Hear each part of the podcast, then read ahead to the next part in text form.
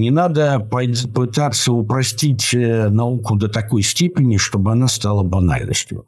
Вот если мы, упрощая науку, превратили ее в банальность, она не будет интересна никому что объединяет Бога и общество. Да? Не только то, что они являются высшими авторитетами а, и обладают принудительной силой.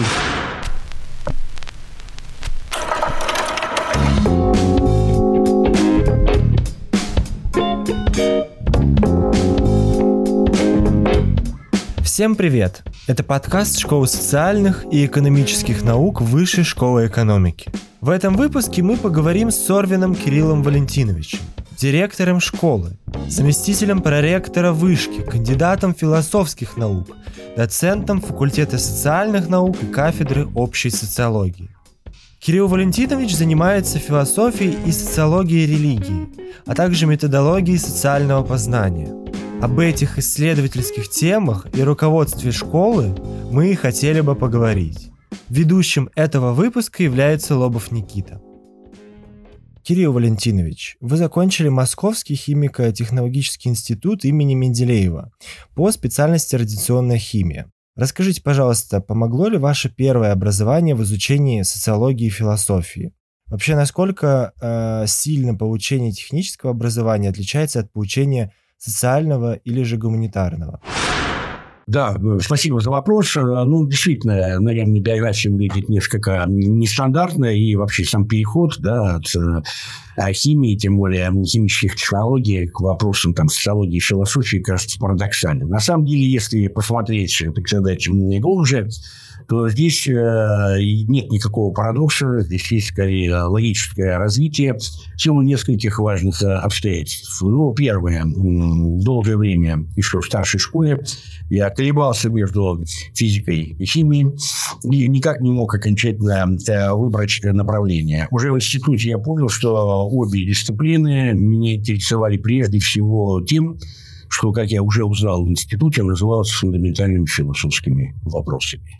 А на самом деле и современные науки – это науки, которые сплошь э, пронизаны вопросами, которые они порой не могут э, сами сформулировать и тем более на них дать ответ э, и которые относятся к компетенции к философии.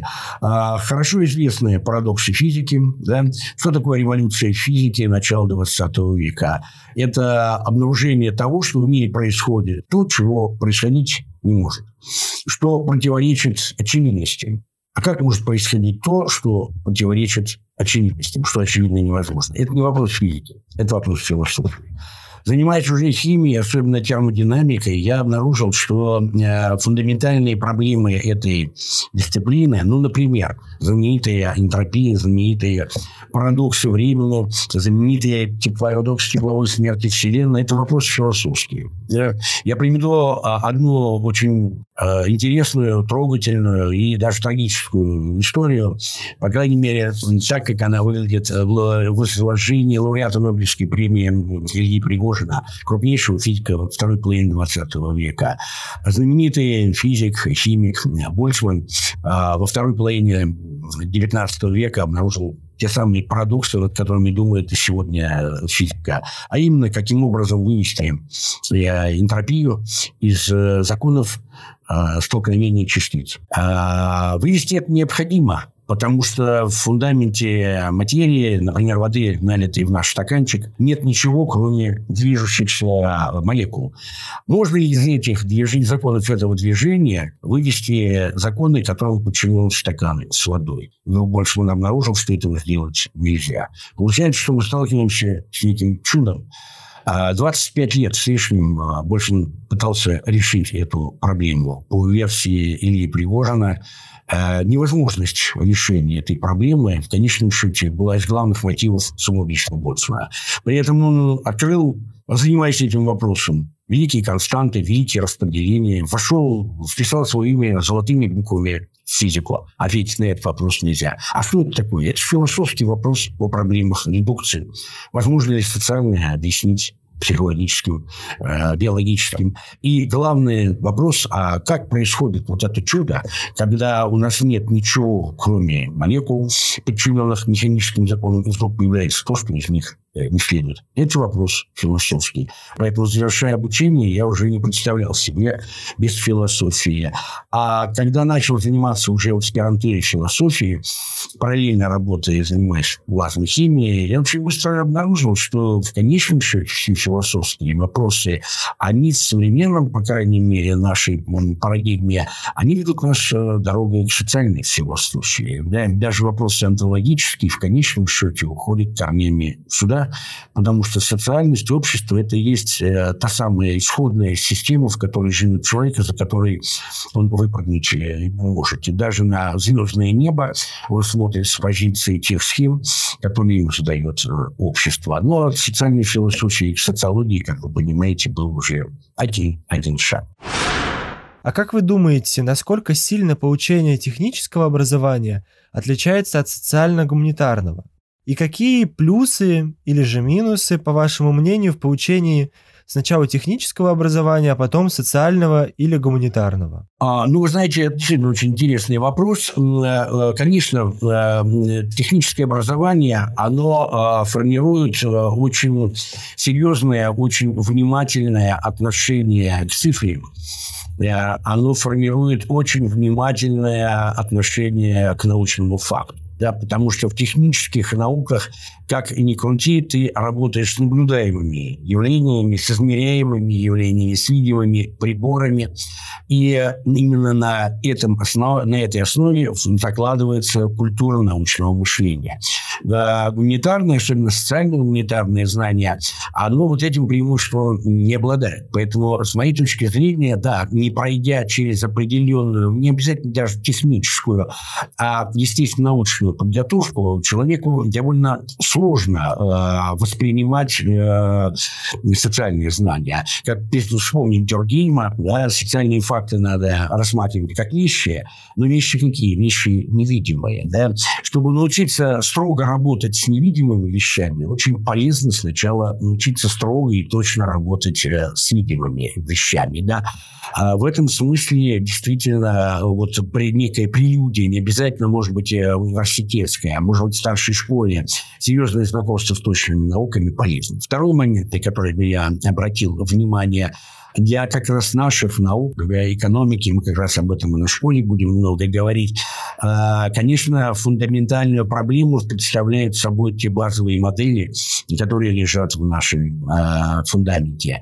А, я, например, глубоко убежден и часто использую это и в своих лекциях, и в своих учебниках, да, что опора на возникавшие чуть раньше модели в естественных науках, да, они, это позволяет гораздо лучше увидеть и плюсы, и минусы базовых моделей социально-экономических наук. Когда мне приходится рассматривать модели экономического человека, я всегда отматываю полтора века назад за ее возникновением в 17 веке. Я создавал материальную точку Галилеи.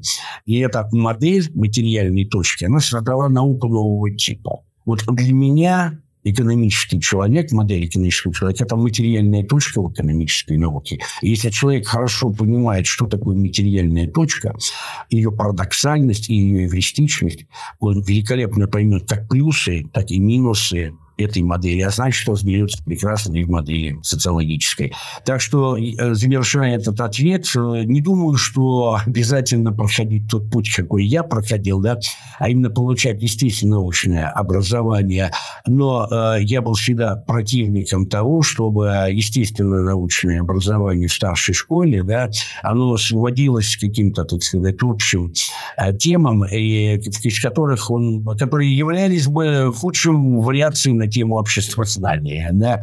Лучше изучить небольшой раздел небольшой науки, но изучить его по-настоящему и научно, чем плохо, но пробежаться по всем разделам. Кирилл Валентинович, расскажите, пожалуйста, как вы начали работать в Вышке? Почему вы продолжаете работать в этом университете? Ну, вы знаете, что в вышке это было, конечно, просто целый ряд стечений обстоятельств. Я преподавал в Академии печати, высшая школа экономики только формировалась, но она представляла собой совершенно маленькое такое бутиковое учебное заведение. И у нас небольшая группа коллег была приглашена, приглашена в высшую школу, высшую школу экономики. А я очень хорошо помню первые э, заседания кафедры. Это была весна 95 -го года. Кафедра называлась «Экономической социологией». В ее, возглавляла ее знаменитый столок Овсенович Каратан. И на этом заседании присутствовали все. На этом заседании присутствовали философы. Я в том числе тогда был философом. Да, на этом заседании присутствовали историки, э, логики, э, социологи и даже немножко экономистов. Вот э, кафедра экономической социологии, она поначалу представляла собой то, что потом разделилось не то, что на несколько кафедр, а несколько мегафакультетов. Да? Потому что мы сейчас, все, кто находился в начале, мы сейчас там работаем на совершенно разных факультетах. Ну, а дальше, конечно, начался процесс развития этой кафедры, и я в итоге остался сначала в рамках экономической социологии, а потом, как только возникла кафедра общей социологии, то я, так сказать, перешел туда.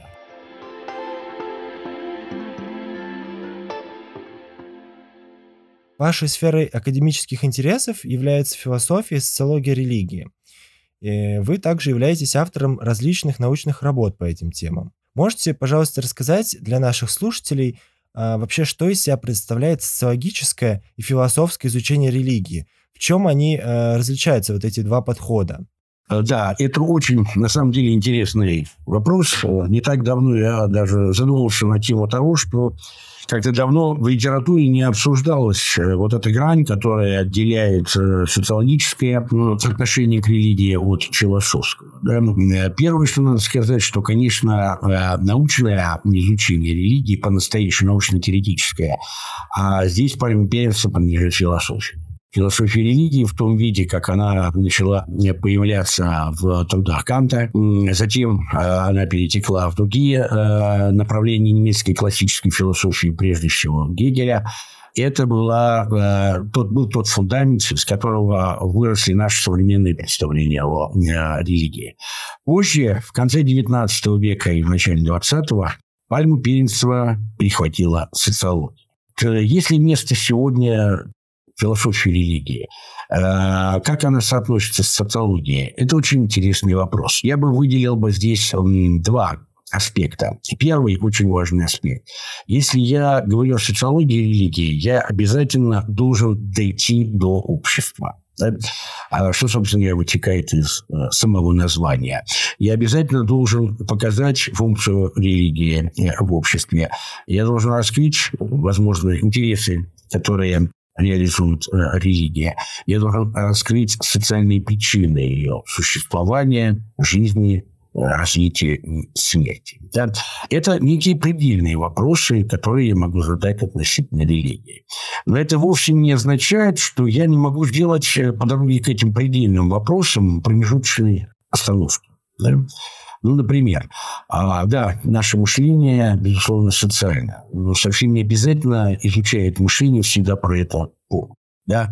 Вот великие мыслители, а, здесь я выделю особенно Гегеля, да, видели в религии некий стихийный процесс а, осознания человечеством предметности совершенно э, нового и нестандартного типа, что объединяет Бога и общество. Да? Не только то, что они являются высшими авторитетами а, и обладают принудительной силой, а, как это указывал Георгий, но у них есть еще одна очень принципиальная особенность. Если мы Бога определяем как абсолютную реальность, это то, что в принципе не может быть познано извне. А, собственно говоря, к такому пониманию пришла современная социология. Общество как объект это, безусловно, возможная исследовательская оптика, которая дает нам ответы адекватные на все поставленные в рамках социологического исследования вопросы. Вот у меня пять лет назад э, выходила книга да, антологическая, про антологическое доказательство бытия Бога. Мне часто спрашивают, э, собственно говоря, она что посвящена э, доказательствам, и каков итог там, есть или нет. Да? Вот Хочу сказать, что, э, вы знаете, кто-то из известных зарубежных авторов хорошо сказал, что марксизм слишком важен, чтобы его отдать полностью марксистам. Да, вот я могу сказать, что антологическое доказательство бытия Бога – это слишком фундаментальное культурное явление, чтобы его полностью отдать теологам. потому что как раз с точки зрения целого ряда авторов, это не только Гегель, это Франк и так далее, а великие философы в онтологическом доказательстве мы увидели э, совершенно новый подход к изучению реальности. Это попытка осознать то, что не является и научно описать, теоретически описать то, что для меня не является внешней реальностью. Да? И вот интереснейший для меня вопрос, который должна отвечать как раз социология, философия религии, да, в какой степени эти схемы, которые были развиты сначала в религии, а потом в теологии, как ее не изложил в спутнике, да, в степени эти схемы приложимы к современной социологии. И вторая сторона вопроса. А фундаментальным преимуществом социологии, социологического подхода, в том числе к религии, особенно когда она формировалась, э, социология религии, в на рубеже 19-20 веков, был позитивизм. Да? То есть социология запрещает себе а, спор о мировоззренческих аспектах религии. То есть права это религия или не права в метафизическом плане. Вот она верно нам рассказывает, дает ответы на высшие вопросы или нет. Это был очень сильный а, аспект а, вот в тот период.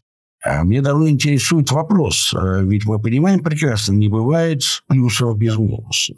Любая очень классная схема, она работает в определенных рамках. Вот мое глубокое убеждение состоит в том, что на сегодняшний день научное понимание религии оно вновь должно вернуться к вопросам мировоззренческого плана. Да?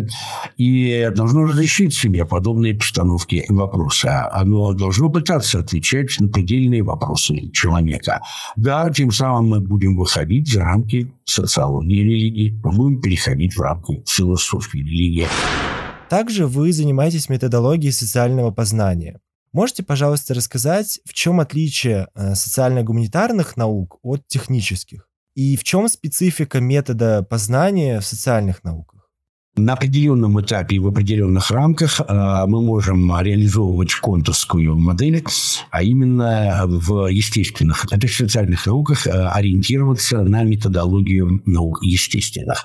И это допустимый подход. Больше того, он говорит о своей э, продуктивности постоянно. Кстати говоря, когда я впервые столкнулся с реальными социологическими исследованиями, особенно с анализом данных, я для себя обнаружил, что большинство из того, что здесь происходит, мне прекрасно знакомо. Прекрасно знакомо. Но а у социальных наук есть два принципиальных аспекта. Да? Первый аспект – это, я уже обозначенный, но, а именно общество не представляет собой внешнюю реальность для человека. А, это можно провозглашать, и это провозглашается во многих учебниках. Да? А вот методологический вопрос состоит в том, а каким образом это превратить в некую исследовательскую программу. Да? И, конечно, на эту тему написано а, очень много работ, и я как раз занимаюсь в этой области. Я вот уже сказал, что этот момент мне, мне очень интересен. А, этот подход будет нарушать, конечно, базовые принципы позитивизма. Да? А, этот подход да, очень многое может взять в марксистской парадигме, потому что, например, в рамках этой концепции мы должны иметь в виду, что то отношение, те отношения социальные, которые которые существуют в современном нам обществе, да, они создают нам очень часто превратные представления о человеке и его связи с внешними, с другими людьми. Да? Так сказать, априори понятно, что мы с вами вступаем в договорные отношения. Да? Но если мы смотрим в историческом контексте, мы понимаем, что а, человека не существует без другого человека. И здесь мы вспоминаем великие прорывы немецкой классической философии, согласно которой другое «я» не представляет собой объект Хотя другое я нельзя увидеть, но это объект веры, но это то, в чем нельзя усомниться. Вот это один аспект. Да. Другой аспект связан с тем, что в социальных науках мы имеем дело с мыслящими существами. Это веберовская линия, которая мне всегда тоже была очень близка. И если нам ряд методов, ориентированных на естественные науки, э, запрещают а, обращаться к сверхчувственным реалиям, ну, значит, тем хуже для этих. Значит, мы понимаем, что здесь мы подходим к их э, границе. Вы также активно занимаетесь написанием школьных учебников по обществознанию, социологии философии совместно с вашими коллегами из вышки и из лицея вышки. А, я думаю, многие наши слушатели прекрасно знают э, различные ваши учебники, например, «Человек в обществе», написанные в соавторстве с Соколовым, или же очерки из истории классической философии.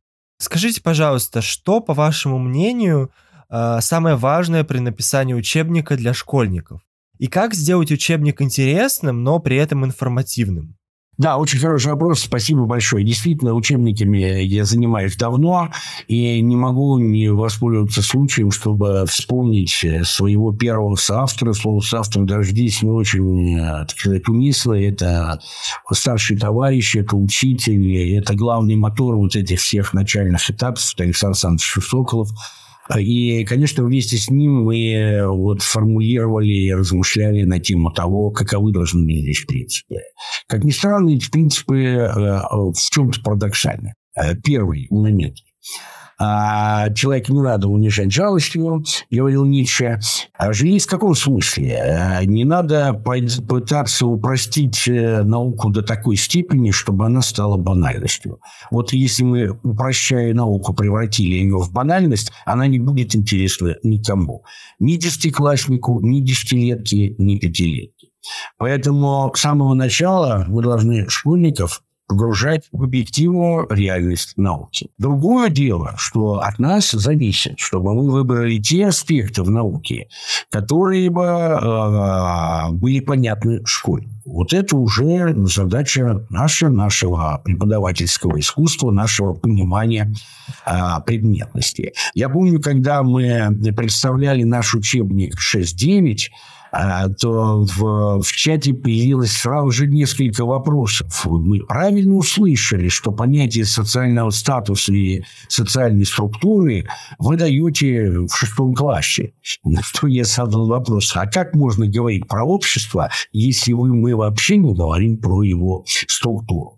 Второй очень важный момент. Конечно, если мы говорим э, со школьниками, да даже не обязательно со школьниками, с людьми вообще, которыми впервые начинают изучать нашу науку, то здесь надо помнить, что э, по возможности, особенно на начальных этапах, этапах, надо уходить от э, абстракций.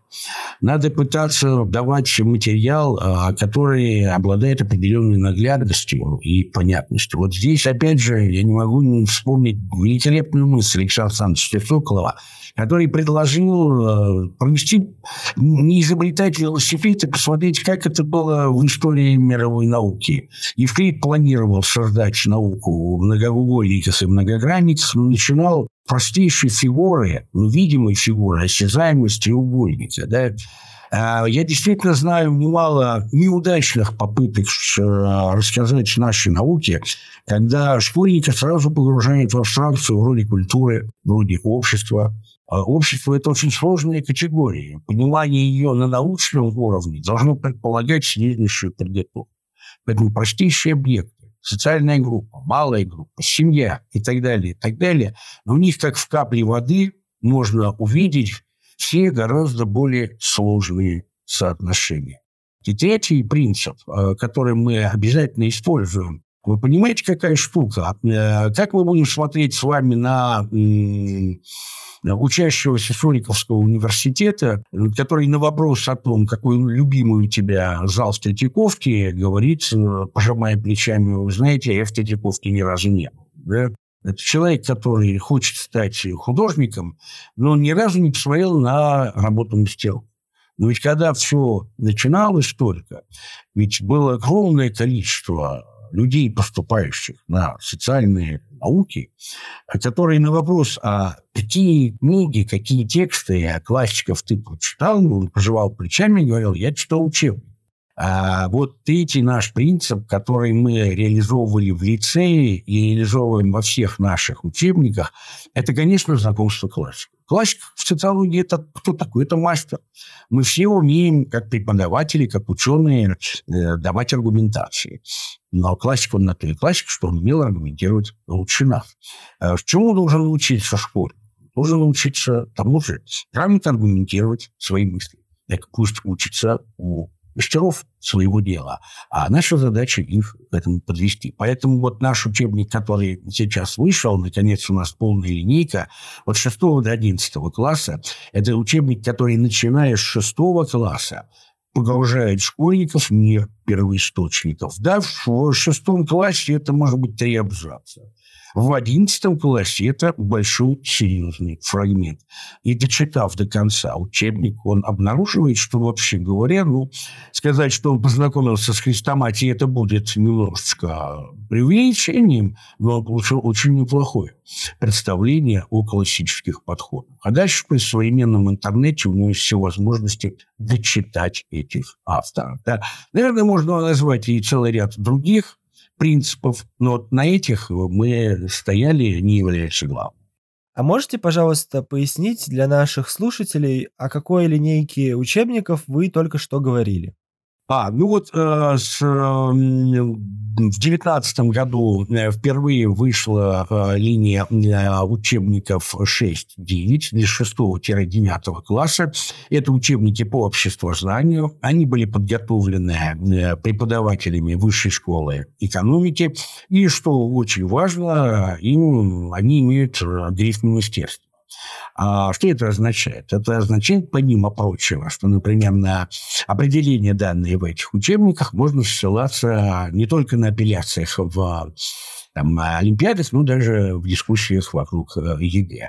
А сейчас у нас э, вышли учебники вот этим летом 10-11 класса. Они пока существуют в виде учебного пособия, то есть у них нет грифа министерства, но ими можно и нужно пользоваться. И с этого года а лицей, к этому подключатся распределенные лицеи, ученики, партнеры.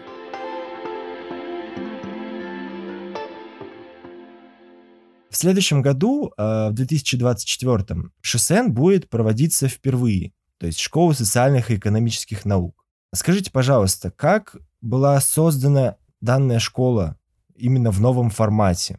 Как вы думаете, к чему может привести интеграция экономики и других социальных наук в единой школе для старшеклассников?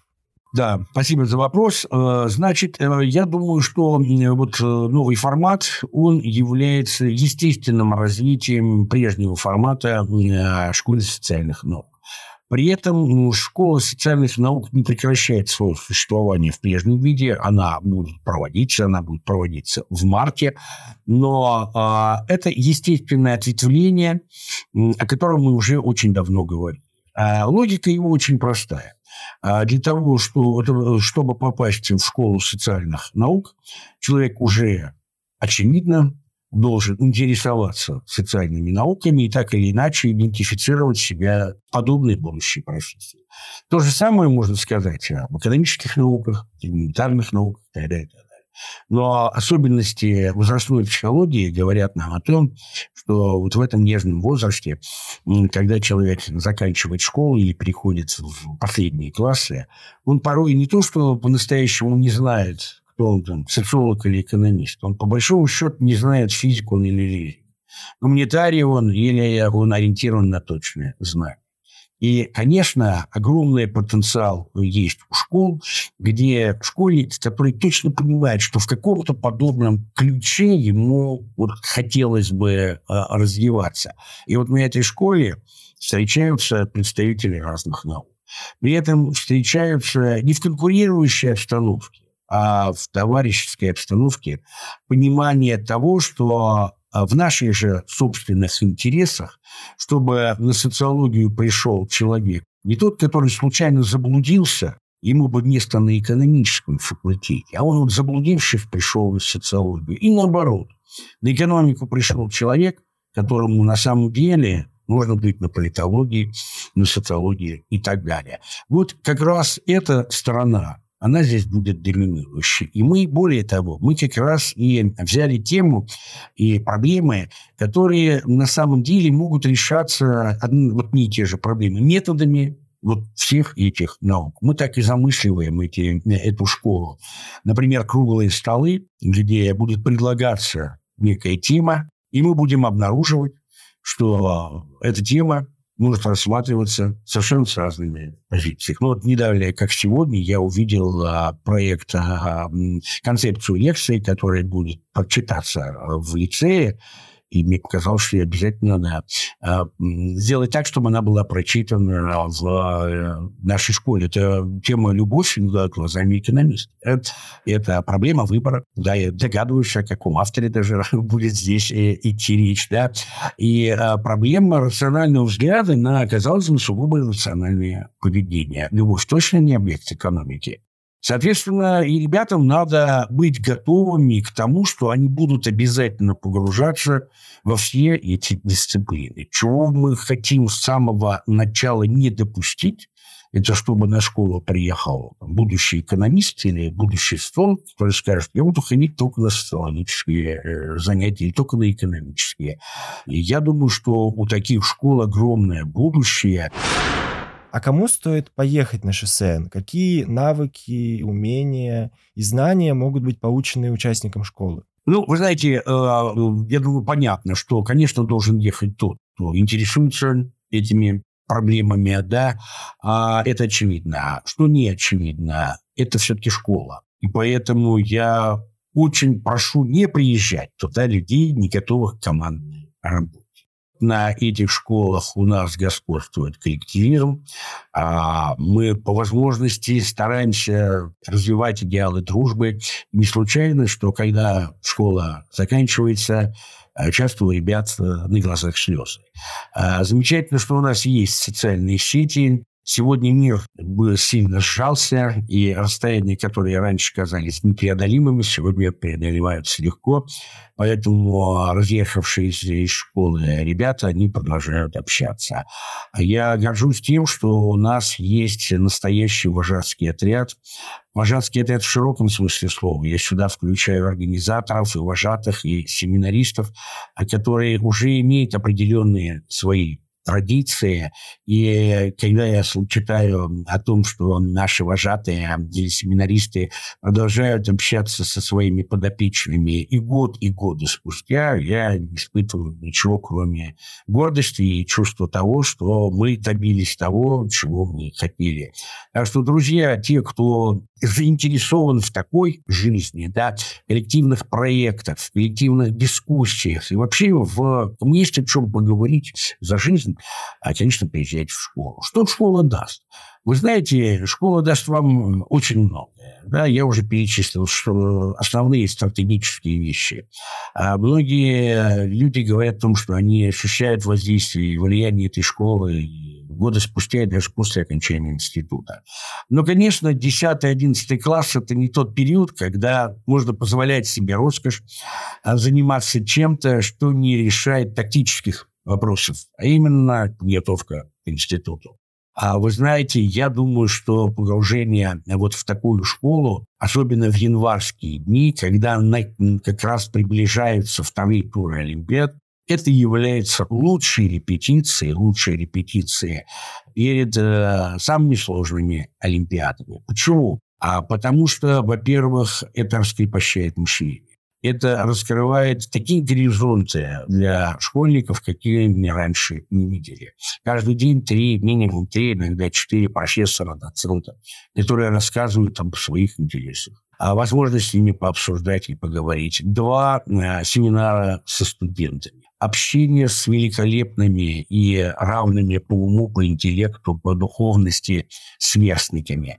А мы всегда проводим опросы после школы и, как ни странно, всегда один из главных плюсов э, отношений к школе – это то, что школа на самом деле была лучшей подготовкой к э, Олимпиаде. Хотя мы не ставим цели натаскивания, и тем не менее, как результат, мы имеем среди выпускников школы подавляющее большинство победителей переговоров Олимпиады.